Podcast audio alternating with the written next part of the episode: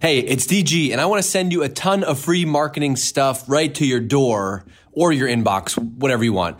I'm serious because look, we know how it is. One of my favorite things about doing marketing at Drift is that we are all marketers just like you. So we're marketers doing marketing to marketers. It's crazy.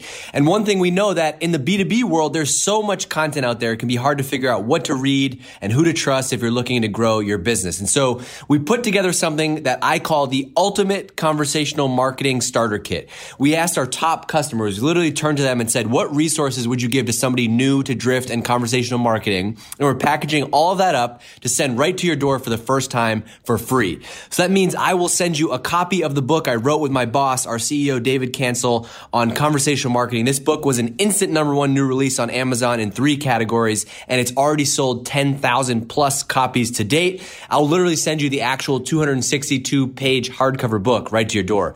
Also, we'll send you This Won't Scale, a digital copy of our very popular book, This Won't Scale, which is a book we wrote as a marketing team about how we do marketing at Drift. It's 110 pages. It's only been available as a hard copy, but we're making it available digitally for the first time as part of this offer. We'll also send you the Modern Marketer's Playbook. You'll get a digital copy of our Modern Marketer's Playbook, which is a guide we wrote with strategic insights from 35 of today's most influential marketing leaders from companies like Slack, LinkedIn, Okta, Vimeo, and more. We'll also give you the Conversational Marketing Blueprint, which is the best next step after you read the Conversational Marketing book. And it gives you a step by step guide for implementing and optimizing conversational marketing for your business. And it's not over. The conversational sales handbook. This is the guide you're going to need to give to your sales team to build your conversational sales strategy, aka what you do after you take everything you've learned in the book in the blueprint. All you have to do is visit drift.com slash starter and grab all this stuff right now. That's starter, S-T-A-R-T-E-R. I tried to have no Boston accent on that. Drift.com slash starter. We'll send everything right to your door or we'll literally uh, just send an email if you prefer that. Okay. Drift.com slash starter, and I will see you hopefully there.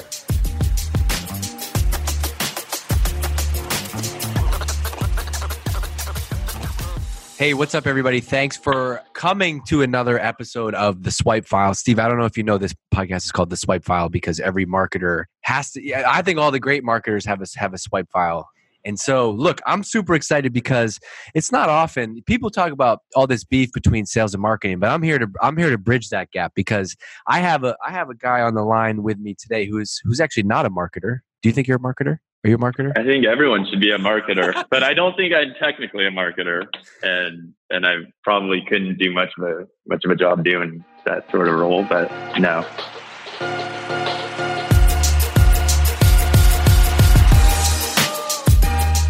So so anyway, I'm gonna let you introduce. So this is this is my friend uh, Steve Broudy, who I think I first I think we met. I remember having dinner with Steve Johnson, who was at Vidyard at the time, and mm-hmm. was that? Was it SalesLoft Rainmaker maybe last year or something like that? Yeah, I think it was Rainmaker 18. Yeah. So anyway, long story short, we're back connected. So give give the people the people who don't who don't know you, haven't heard you before, first time meeting you, give a give a little quick intro. Yeah. So my name's Steven Broudy. I run sales at Bevy, which is the platform that best in industry breeds like Slack, Atlassian, Salesforce, Asana all use to build, scale, and grow their in-person community. Prior to working there, I worked at MuleSoft and subsequently Salesforce when we were acquired. Um, at MuleSoft, I started with a team of seven account development reps, and that grew to a team of 67 in the Americas Inside org. And my last role at MuleSoft was running business operations. So I stood up that role and was focused on, amongst other, th- other things, sales effectiveness.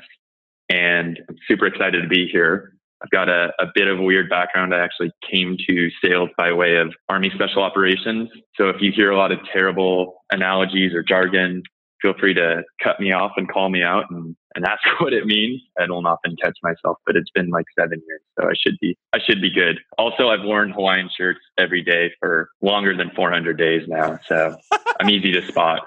Okay, hold on, hold on. There's about 14 things I want to unpack with you with you there.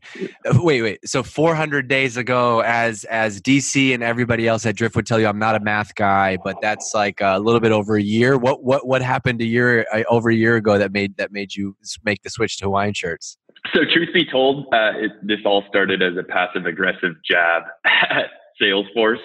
Uh, we, someone announced that, well, the company announced that we were getting acquired by Salesforce. And I think, truth be told, Salesforce is an amazing organization. And frankly, I really respect their ability to drive just continued success. And, and frankly, I think the acquisition of MuleSoft was brilliant and it's, it's really paying dividends for them. But when we were acquired by Salesforce, having sort of hired against their brand in terms of talent for years, I, I, I was really sort of adamant about the fact that we needed to address the fact that culturally, I think we were very different companies. And so I talked to our CEO who was about to put on an all hands and said, Hey man, you got to call out the fact that we've got different cultures. And he got on stage and, and Greg to his credit, is one of the most thoughtful, well spoken, amazing leaders I've ever had the opportunity to work with. And, and I say that, and I've literally worked with people who have the Medal of Honor. So I think that's saying a lot.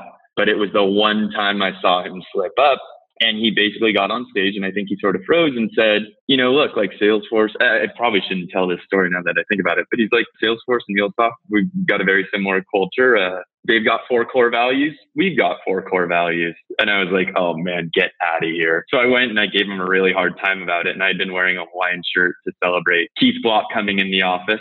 And the next day, I decided to go up to him and wear another Hawaiian shirt. And I, was like, "Look, Greg, same same core values." And he's like, "Dude, you're a jerk." And he was right. I am. But I realized a few things. First of all, I'm six foot three white guy, and I'm probably inherently not all that approachable by virtue of that. Especially if people find out that I spent six years going to war every night. And I think that what I've found as I continued to sort of wear Hawaiian shirts was that it's it's really disarming. Like people are a lot more likely to assume that I'm friendly and approachable, and I want them to because I think I am and can be. And second of all, you know, it's the sort of Zuckerberg thing where I'm I've got a very very focused morning routine, a finite amount of time in which I've got to do it. And the last thing I want to do is be expending mental energy thinking about what I look like every day. And I'd rather look stupid than look like I'm trying. So, you know, my only my only issue with Hawaiian shirts is I think like as, as summer approaches, they're kind of coming back in vogue and I don't want people to think I'm stylish by any means. So hopefully, uh, the fact that I'm wearing Merrell shoes every day that look like you're supposed to be out rock climbing uh, gives people the impression that I, I certainly don't have style, but that's, that's the long and short of it if uh if we don't talk about marketing and sales at all in this podcast i'm good because i i i want to i want to want to have a conversation with you. Okay so so did that lead to you is that why you ended up leaving salesforce mulesoft was because of that? If that was handled differently mm-hmm. would you mm-hmm. would you still be there or, or is this a product of you want to go do something anyway? No i actually think that's a great question. Like truth be told i think salesforce is a phenomenal company. I think the acquisition made a ton of sense. And frankly like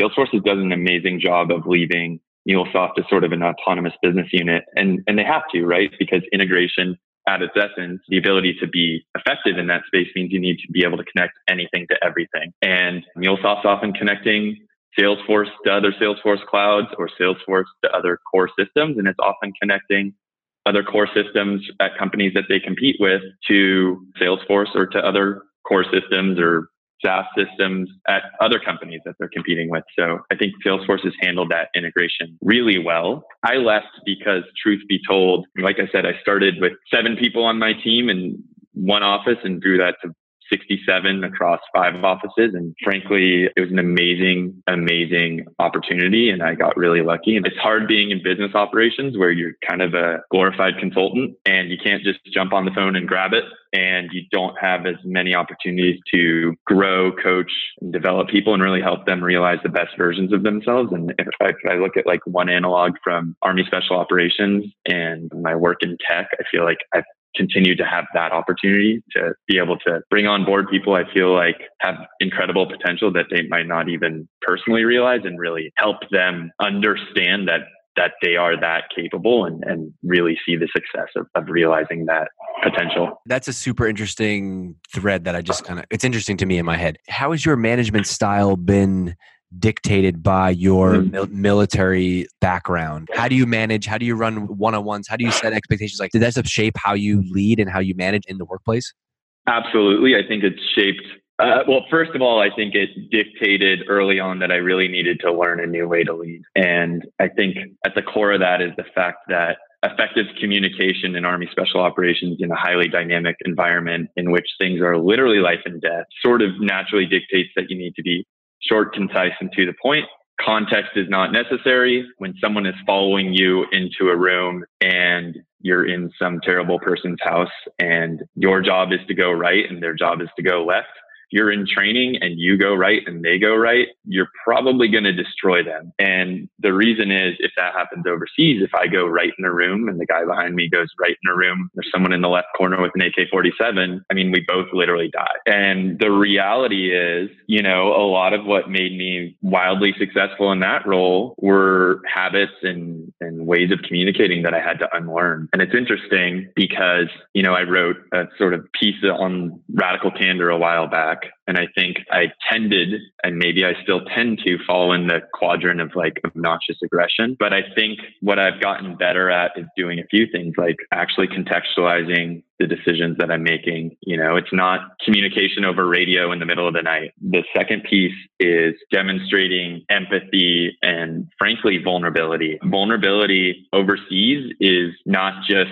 unnecessary, it's potentially very dangerous. And the third piece is really going out of my way to be more compassionate with myself. In Ranger Regiment, there's this saying that the only good excuse is no excuse. And the truth is that's very helpful when it, you know, the the sort of circumstances dictate that you need to react rapidly to a highly dynamic, really dangerous environment. And if you react the wrong way, you know, like I said, life and death stakes here in the real world, like not everything's life and death. You need to take that tactical pause and make sure you're making the right decision. And, and if you really own your failure and really position failure as something that's okay, especially as a sales leader, you create an environment in which you can celebrate that and learn from it. And the way we learn from failure overseas is every single mission we ended with like an after action review. No matter what, it's like what went well, what didn't, what are we going to do differently? And I think that is one thing I've carried over to my one on ones. And I think I hope that people who work with me now understand that my focus on what we can do better does not mean we have not done well. But that can be a, a tough and a tricky challenge because, you know, I was I was born in the early 80s, but I think the millennial has been beaten out of me. And, and now I'm working with a lot of amazing millennials who bring a lot to the table, but I'm not sure that that's in the environment in which they've developed as professionals necessarily it's also tough if you have really big goals right and so this is this is something that i've had to kind of like retrain my brain on in being at drift and just kind of being part of this wild ride so far which is mm-hmm. so i work for david who who you know and, and who's our our ceo yeah. and, and, in his mind it's never enough right and, and so mm-hmm. because the goal is not to hit this year's number and next year's number it's a 10 year goal 20 year goal and so no matter what we're doing today it's never enough and i think there's people who can look at that and say man i just want you to be like you know what what? You did a great job. Take the rest of the day off, right? But what I've learned is there's a great quote. One of my favorite books is called um, Seven Strategies for Wealth and Happiness by this guy, Jim Rohn, who was Tony Robbins' original mm-hmm. mentor. Mm-hmm.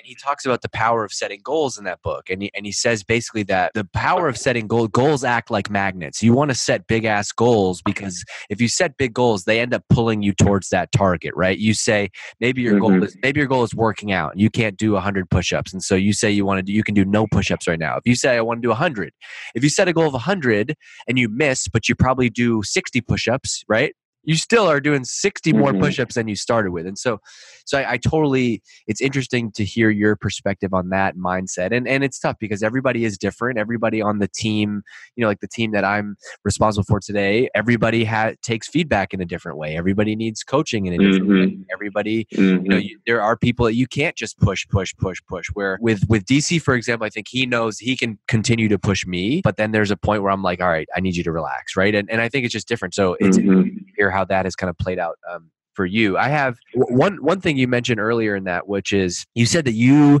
the whole time at MuleSoft, you so your your team was six to what sixty plus ish. Mm-hmm. You said you were over yeah, your sixty seven. I think you were you were over your skis the whole time, and yeah, I want you to dig into that a little bit because it's a feeling that I know a lot of people basically anybody that I've ever interviewed or talked to that has been part of a very fast and, and growing company and successful company, right, has felt that. I know mm-hmm. I still feel it every day. How did you, what, how did that play out for you? How do you overcome that? And, and is it, you know, it sounds similar to like imposter syndrome, right? You're over your skis the whole time.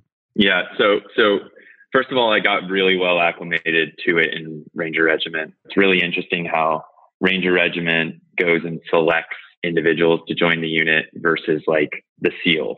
SEALs is a great unit, like great people. But what's interesting about BUD/S and their selection process is to an extent, like it's six months long. It's a real long time. It's really hard. It's very physically demanding. Like I don't want to diminish that, but they spend six months and, and part of that is making you go run, get sugar cookied in the sand and go and swim in the freezing cold water. And part of that is teaching you how to use scuba gear and do patrolling operations. And on the flip side, in Ranger Regiment, when I went through the Ranger indoctrination process, which is called RIP as an acronym, literally they spent eight weeks trying to make you quit. And then they, like, if you made it, and you might start with 360 people and 16 made it, they basically had just identified people who, when the going get got like really truly tough to the point where like no human being physically is strong enough to just continue to persist and persevere unless you can like shut off your mind and just grind it out. What that dictated is once they got to the unit, like they knew they had the people they needed who had the sort of core foundational skills to go and be successful. And they were going to teach you everything you needed to do to actually do your job proficiently and effectively. It's a lot like hiring, you know, high potential candidates for an early career sales role. And the the thing for me is I got to Ranger Regiment sort of thinking like, look, I made it. I was an honor graduate in RIP. I was in the best shape of my life. I was 24 years old and arrogant, and I got my ass handed to me so hard. And I was living on two cushion love seat in a barrack with, uh, you know, a couple kids who were like two, three years younger than me. And it was absolutely miserable. But because I knew I didn't know anything and I brought that beginner's mindset to everything, it made me sort of uniquely capable of being successful. What was interesting was during my third deployment, I basically got told, Hey, you're going to sniper section. Now, sniper section in Ranger regiments, like one of the most highly sought after units on the team. And I, I, I, had a team that I was working with. I really loved my role on the line, as we called it. And I basically was like, no, I don't want to do that. And the funny thing is, like, the psychologist, the battalion psychologist, they like assess and select you. And part of that is like a psychological battery. And they tend to do it like before and after every deployment. Basically said, like, dude, you don't have a choice. Like, you just fit the profile. And I had literally, like, even being in Ranger Regiment, I had never looked down the scope of a sniper rifle ever. And I got put into this unit and call it half the kids are, you know, good old boys from Alabama who's been sitting in tree stands all day shooting deer. And I'd never really done any long rifle work ever. And a couple years in, I was like, we had like an internal sniper competition and I won it. And the reason I won it was all I was good at was understanding what fundamentally we needed to be effective at in order to be a good shot. And I just focused on that. And I didn't have to unlearn any bad habits. So being over my skis for me was like absolutely the key to my success. And I think professionally, like as a litmus test, if you're not one, like energized by the work you're doing, and by that I mean it doesn't matter how hard you work, you still come home and you feel like, wow, like I want to talk about this. You know, I'm not avoiding my wife because I know she's going to ask how my day was. And two, over your skis and feeling that sense of imposter syndrome, I'd say get the hell out. And I think that really sort of largely dictates for me when I know I'm ready to to move on in a role. But I think if you look at my LinkedIn resume, you'll see like I tend to stick around long enough for that to actually happen. And I think it actually should take longer than you think it's going to take. And in this age of instant gratification, I think people tend to think about their careers in terms of days and weeks and months. The reality is a career's 40 years, months, you know, in the great scheme of things are, are going to feel very, very negligible in terms of the amount of time you've spent really striving for mastery. But I digress. I know, I know we were going to talk sales and marketing and I'm, I'm excited to, and I hate talking about myself in spite of the fact that I've been doing it for the last 15 minutes. So you tell me what we should be talking about, DG. If you don't think this was intentional, then you're you're fooling yourself. I wanted I wanted both. I wanted both. We talk about I talk about B2B buying all day every day. It's better it's better to to mix it up. And also by the way, this this makes it a stronger from a storytelling perspective, this makes it a, more people will have listened to this point in the podcast than if we had started off right there. So, uh, I like it. You're a great. This is why I know you're an amazing hey, marketer. I went to your LinkedIn profile because I was like, "What is he talking about? He stays at places a long time." Like, and so I, you're you're so in on the Hawaiian shirt thing that not only do you have a Hawaiian shirt on in this in this video, but you have a, an avatar on LinkedIn that is you, a, a nice caricature of you in a Hawaiian shirt, and then your background, the background image is it doesn't look like Tommy Bahama. It looks like a Tori Richard. Um, there we go. So this, Good shout out. This Good guy is all, all on. All, Let, us talk about B two B. Let's talk about B two B, Brian buying because I want to yeah. hear. I want to know. Okay, so I'll do. I'll do a little talking. You can have some seltzer or whatever, and and we'll take it. So this is how I pitch like what's happening out there in the world, right? Which is like we live in a world today where nobody wants to be sold to and nobody wants to be marketed to, right? The reason why, there's really two reasons why. Number one is options, and number two is information. Options meaning there are more choices in any industry than ever before, right? Why did you pick that Hawaiian shirt versus another? There's probably a thousand companies that make Hawaiian shirts. Never mind the industry that we're in, which is sales and marketing tech, right? There's literally over 7,000 companies in this space. So as a result, customers have all the power because if they if I don't treat you good, if I don't treat you well, you can go to Google Drift competitor and go to go use them, right? The other one is information. Number 2 was information. Information meaning like information is now free. I can find anything out about you, about your company, about basically anything that your your product and services is without ever having to talk to anybody on your, you know, on your team like my wife and I, I have two like personal examples of this in the last couple months. My wife and I woke up Saturday morning and we are like, this, we've had this mattress forever. This mattress sucks. Let's get a new mattress. She literally pulls out her phone. She bought a mattress within 20 minutes on her phone and it was at our house in two days. Okay. Two months prior to that, we bought a new car. The way we bought the car was like the opposite of how my parents have bought a car, which is like you go to the dealership 15 times, you know, you you you go there with no information. We Google we, we did all our research online. I said, I don't want to be here all day. I don't want you to sell to me. I want to drive a car off the lot today. And here, I want to test drive this one versus that one, right? Because now there's more information. So those two things, options and information, to me at least, have changed the balance of power in B2B buying. But then we go to our jobs in sales and marketing and we do all the things that we hate right? We assume that that people are not also regular consumers in their personal lives. So that's like the topic that i'm super passionate about and, and can talk for hours about. But is that is that kind of in the ballpark of how you how you think about things? 100% and i think like the reality is the amazons of the world have really anchored us in a set of expectations for how we want to buy. Because i don't know about you but it sounds like we're very similar in that look i buy basically two ways. One i go on amazon knowing what I want and I look for five star reviews and I buy it. Two, I basically see my friend wearing a sweet Hawaiian shirt and I'm like, dude, where'd you get that? Or I actually know I want a sweet Hawaiian shirt and I ask my friend who I know has sweet Hawaiian shirt, or I go and read a blog about it and buy it. That's really like how people buy today. And you know, Gartner has some amazing sort of data on this, but but look, like here's the long and short of it. To your point, buyers don't want to be sold to like I avoid brick and mortar like the plague because I know someone's going to talk to me. And if I went to brick and mortar, it's because it can't get delivered fast enough to my house for me to need that product when I feel like I need it. And second of all, people don't trust salespeople and increasingly they don't trust online content. Here is like to me what most epitomizes or sort of characterizes what B2B buying actually looks like. And that's like a, a, sort of pie chart that Gartner has where it's a distribution of buying groups' time by activities and where they're spending that time.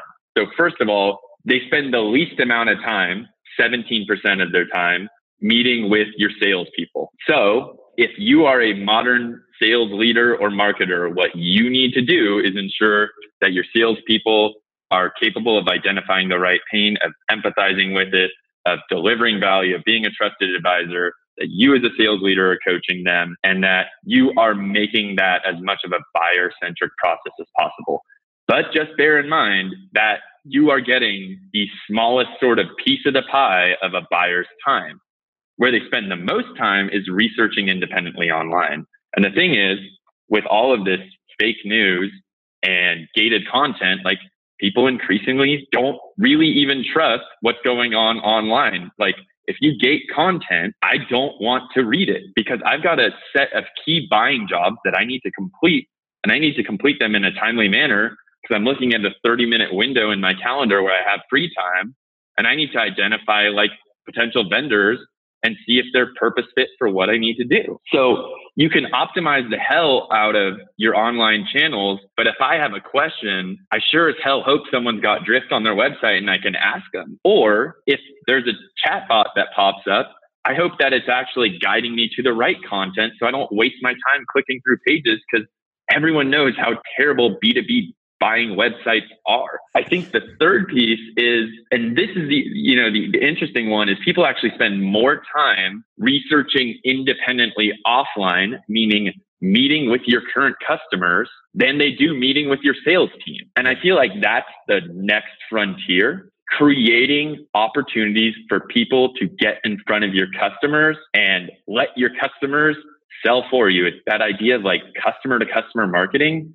And it seems and sounds really organic, but like the best in industry companies out there, the MuleSofts of the world, the Salesforces of the world, the Atlassians of the world, they have these like incredibly robust in-person communities where they are basically creating opportunities for that customer to customer marketing to take place. And it's funny because I was at a modern sales pros event last night and modern sales pros is like in my assessment, the best community for sales and marketing leaders out there. And the reason I think it's the best is one, like they they sort of are, are highly moderated in terms of who they let in and who they let join, and they're very clear about the rules. Like you're not here to pitch your product.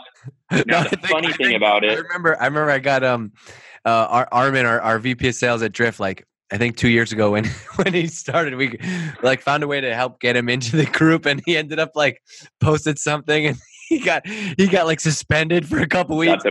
It was so yeah. funny, but it is true. Everybody I've talked to has said like, and I've, I've been in it. It, it is it, but for for to all your points, right? It is it is the best resource for that reason.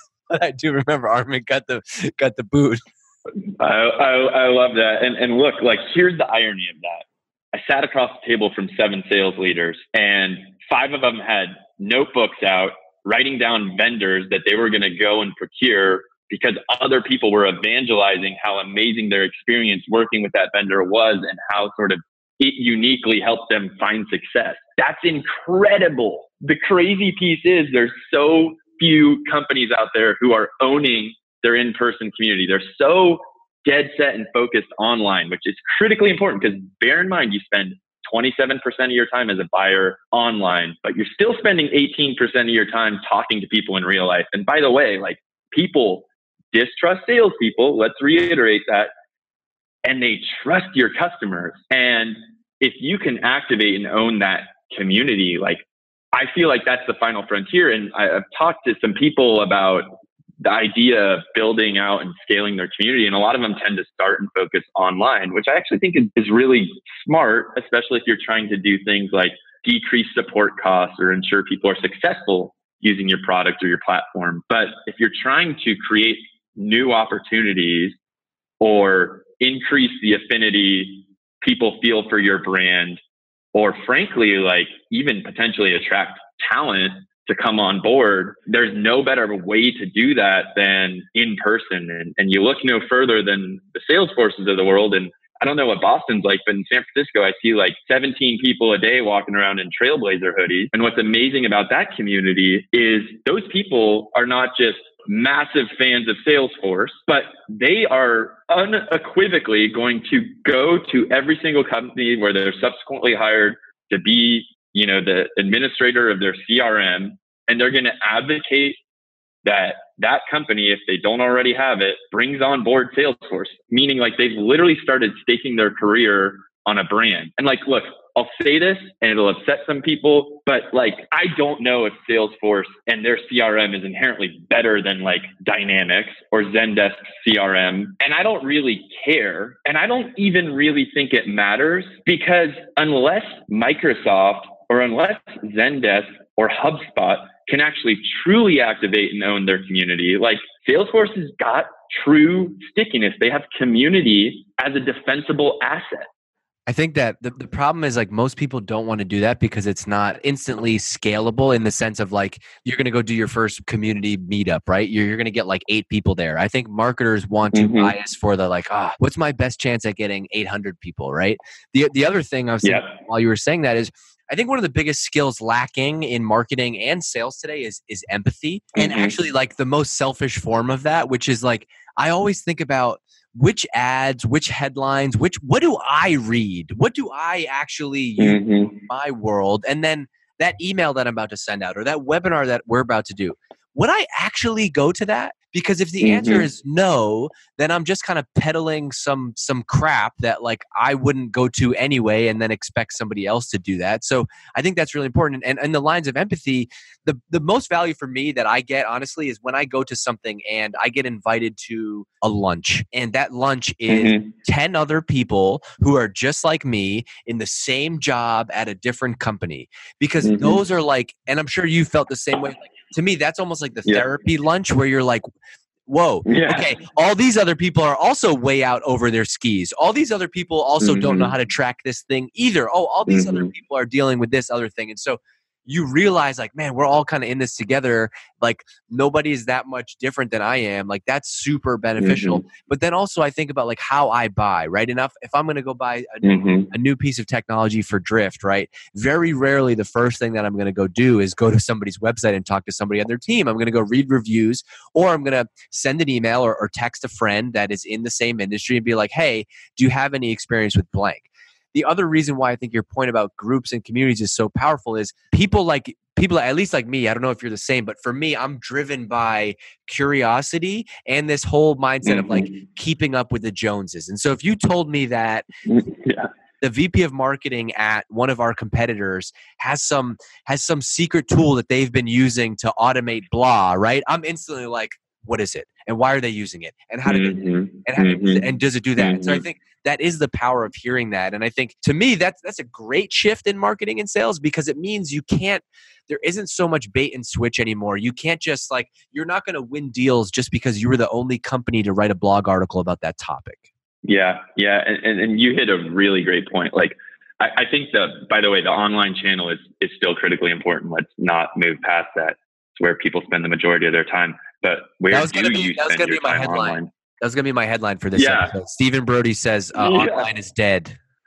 uh, uh, no, yeah, yeah, I know. Well, look, here's the thing. I, I love online. I love going and, and finding a chatbot that you know can give me some answers and help me understand if I should even be talking to someone or maybe talking with a live agent. And I love G2 Crowd where I can figure out that like Bevy is number one in its category and people are raving about it. The reality though, and to your point, community is incredibly valuable, but it's not instantly scalable. And be much in the same way, people in the past have over indexed to farming leads with gated content. I think people in the past also over indexed and continue to a large extent to over index to these massive in person user conferences that costs $3 million where you get 800 people or you put on eight events in eight core cities. And that's great. You should do that. But once you activate those like brand evangelists and once you activate those prospects and get them excited, like then what? Like where do they go? How do they continue to maintain that level of affinity and energy for your brand? And how do they sort of go and reciprocate? Cause like, you know, I know you've read give and take, but like a lot of people are matchers. And if you go to a great user conference, they're going to be like, wow, Drift is awesome. I'm going to tell a bunch of people why it's awesome. But if Drift doesn't have a community where they can go and do that, or a dinner where you can go and sit down across the table from someone and you're not beholden to anyone, but you still want to talk about how awesome they are. If you don't have an opportunity to do that, then whomever that vendor is is just missing a, a massive chance. And And by the way, you're right. Like community is not inherently scalable. And that's because in the past, people have tried to use the same sort of playbook and core set of tools that they use to scale massive events or, or put on massive events to scale local communities. And that inherently does not work. If, if McDonald's had had to have the same landing team to land at every single restaurant in every single market, then they wouldn't be a $121 billion company or whatever they are. Like they understood that if you have like a franchise model for scaling, like a core set of assets, a core set of standards, and you vet the people who are going to carry your brand into new markets, that is the way you go and scale community or frankly really scale anything. And you look, Shake Shack is great. I don't know if they're a franchise or not. I used to work at In and Out in high school. I was a level four fry technician, no big deal. And In and Out's amazing. People sing its praises from the mountaintop. It hasn't expanded that far beyond the West Coast. It is not a franchise. It is owned by one lady who I once saw do a dance at Windsor, Windsor Waterworks when she was 16 years old. It was pretty funny. And if they franchised out in and out and were able to still maintain the quality of the product, no one would be talking about White Castle or Shake Shack. And frankly, like whatever, I don't know how big that business is, but I imagine it'd be a hell of a lot bigger. And I still think they can maintain the integrity of the brand. And frankly, they might even learn some new things along the way. All right, we got about five minutes left, and I want to. We could talk about B two B buying forever, but I want to go back to this because I this is what this is the stuff that I love, and and uh, I want to just ask you about it. Let's wrap up with this. Earlier on, you said that. Uh, okay, so you started wearing all the same clothes. I, I wear I wear um, t-shirt, t-shirts and hoodies every day for that same reason, and um, you said that you have a very strict morning routine. Give it break. Uh, give me a give me a look into into your morning routine. I want to know. I want to I want to know exactly what you do in the morning. Yeah. So I wake up at five every day. I immediately go into the other room and meditate for 20 minutes. I get on the bus. I go to the gym. I work out.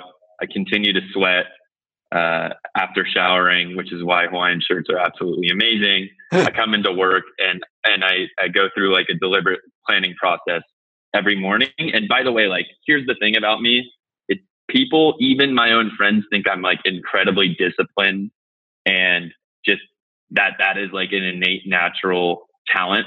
I think uh, some people in my life did me a massive disservice by telling me I was slightly above average in terms of intelligence and it frankly made me chronically underperform and underachieve basically until I was in Ranger Regiment. And the, what I learned there is like discipline is a function of habit. And you're ne- like if you rely on motivation whether intrinsic or extrinsic in order to maintain that level of discipline you're you're destined for failure. So i do the same thing every day. I've pre-packed all my clothes the night before and frankly like i wear stupid hawaiian shirts and i could probably get dressed in the dark and i would look exactly the same. So what time it, do you go to bed? it saves me uh, not early enough. Um, and and that's been a recent thing because I feel like I've just been so energized in this new role that I'm like just amped. You know, I get home and I just want to like stay on top of it and get at it. And you know, you you reference Jim Rohn and and Tony Robbins. Like, I think I think when you step into a new role as a sales leader, especially when it's really nascent and early on, like like we are, you sort of overestimate what you can do in a day and underestimate what you can do in a week. And I know the way Tony Robbins frames that is through the lens of like one year and 10 years, but I think it's a sort of microcosm of that same experience. And uh, the one other thing that I, I forgot is I read every night in order to fall asleep. And when I'm on the bus, because I get bus sick, I use Audible to pick up where I was on Kindle cool. because I can't really look at my phone. And it, it helps me get through things faster. I loved what you said on a past podcast about like, look, you're not trying to sort of be able to re-articulate a book for a, you know, college exam. You need to be able to take and extract out one key lesson. Uh, I like to highlight stuff because it helps me sort of resurface it and I have a sort of system where I index everything I highlight uh, actually automatically. So maybe maybe David and I can geek out over that sometime because I know that. So you, have, and so, he are, are huge highlight, readers. You hi- highlight highlight from the Kindle and then that automatically gets exported somewhere, and then you can go search for it later. Totally. So when someone brings up a book, sometimes I don't even remember if I read it or not. Like I know that sounds stupid, but I, I've been hitting the head a lot. I'm terrible with names, and I'll search Evernote where it gets indexed automatically, and like there's like the five highlights from the book, and that really sort of was what I found to be most substantive. And immediately I'm like re-anchored in what I learned, and it's super valuable. Yeah, I I love that. I um I I find that like the more that I the, the thing for me like the reason why I have fallen in love with reading now is because I feel like I'm I'm on this streak of like an endless amount of creativity and ideas and I've realized that the only way the only reason that's true is just because of reading that it's like it's like this amazing mm-hmm. hack to like just come up with ideas for any any scenario or, or, or situation so that's been really cool the the challenge that I have though is I I can't really read if I read like a like a book like and i and i really only enjoy reading to learn like i'm not I, like you won't catch me just mm-hmm. like on a Same. beach for five hours no like uh, no i don't yeah. really read any fiction so the the problem is though like i can't really read like a, a tactical business book before bed because then my mind is just like oh we should go do that we should t-. and then i gotta go and like go write it down and do that so my my like at, at night i'll read like um I'll read either like a book that's not about marketing or like a, a biography. So so that way it's like I don't need, yep. really need to highlight or take notes, and then I try to be disciplined and like get 20 minutes of like learning and i just i, never really read that much in school mm-hmm. I just i treat it like studying where like 20 minutes a day i try to read some book that's going to make me better at life and and that could be like that could be marketing but it also could be i just read um uh a book called Why We Sleep about from a from a from a scientist about oh, yeah. how people sleep, and that was a good example where like instead of reading 400 pages in that book, I flipped around to a bunch of different chapters. I learned four new things about sleep that I didn't know before, and, and now I can go on. Right, I don't have to memorize every word of that thing.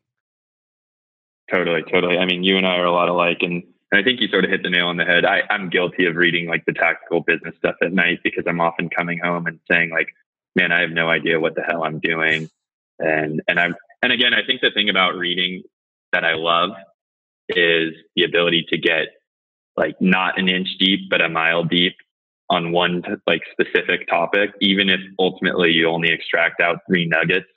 I, you know, again, I feel imposter syndrome in conversations. And if I hear something I don't, I don't understand and I can't speak authoritatively to, I'm not going to speak at all. And I'm going to go and try and read as much as I can about it and hope that the next time that conversation comes around, I can actually add value. And if not, then hopefully I'll shut up and just talk about Hawaiian shirts or something. I love it. Well, this was amazing. I, I would love to keep talking to you for hours, and, and we'll probably do a couple. Uh, we'll have to do a follow up at some point. But hey, thanks for thanks for coming on the show. Just just real quick, you know, give a little. Even though you're a sales guy, we'll let you do a little plug. Where where can people go and find you if they if they listen to this and they like the episode, they want to hit you up. Where can they find you? Yeah, I think the best place to find me is on LinkedIn or Twitter. My Twitter is at Steven Broudy, which by the way, you know, Ellis Island really botched that. So it's spelled B is in Bravo, R is in Romeo, O is in Oscar, U is in uniform, D is in Delta, Y is in Yankee. And, and if you can't tell, telemarketers love me. Uh, or support agents, I guess. Awesome. Well, Steven, thanks for doing it. I will hopefully see you soon. And uh, I'm going to take these off because they're making my ears sweat, and we'll, we'll see you around. Thanks, DG. Really appreciate the opportunity to be a part of such a great podcast. See you, man. Of course, man. You're awesome. Hey, thanks for listening to another episode of The Swipe File. I'm having a lot of fun doing this podcast. And so, because it's fun for me, I hope it's fun for you. And it would mean the world if you could leave a review. Reviews really help. Uh, and so, go leave a review. Go to Apple Podcasts, leave a review. Let me know what you liked about the show, didn't like, want to hear more of.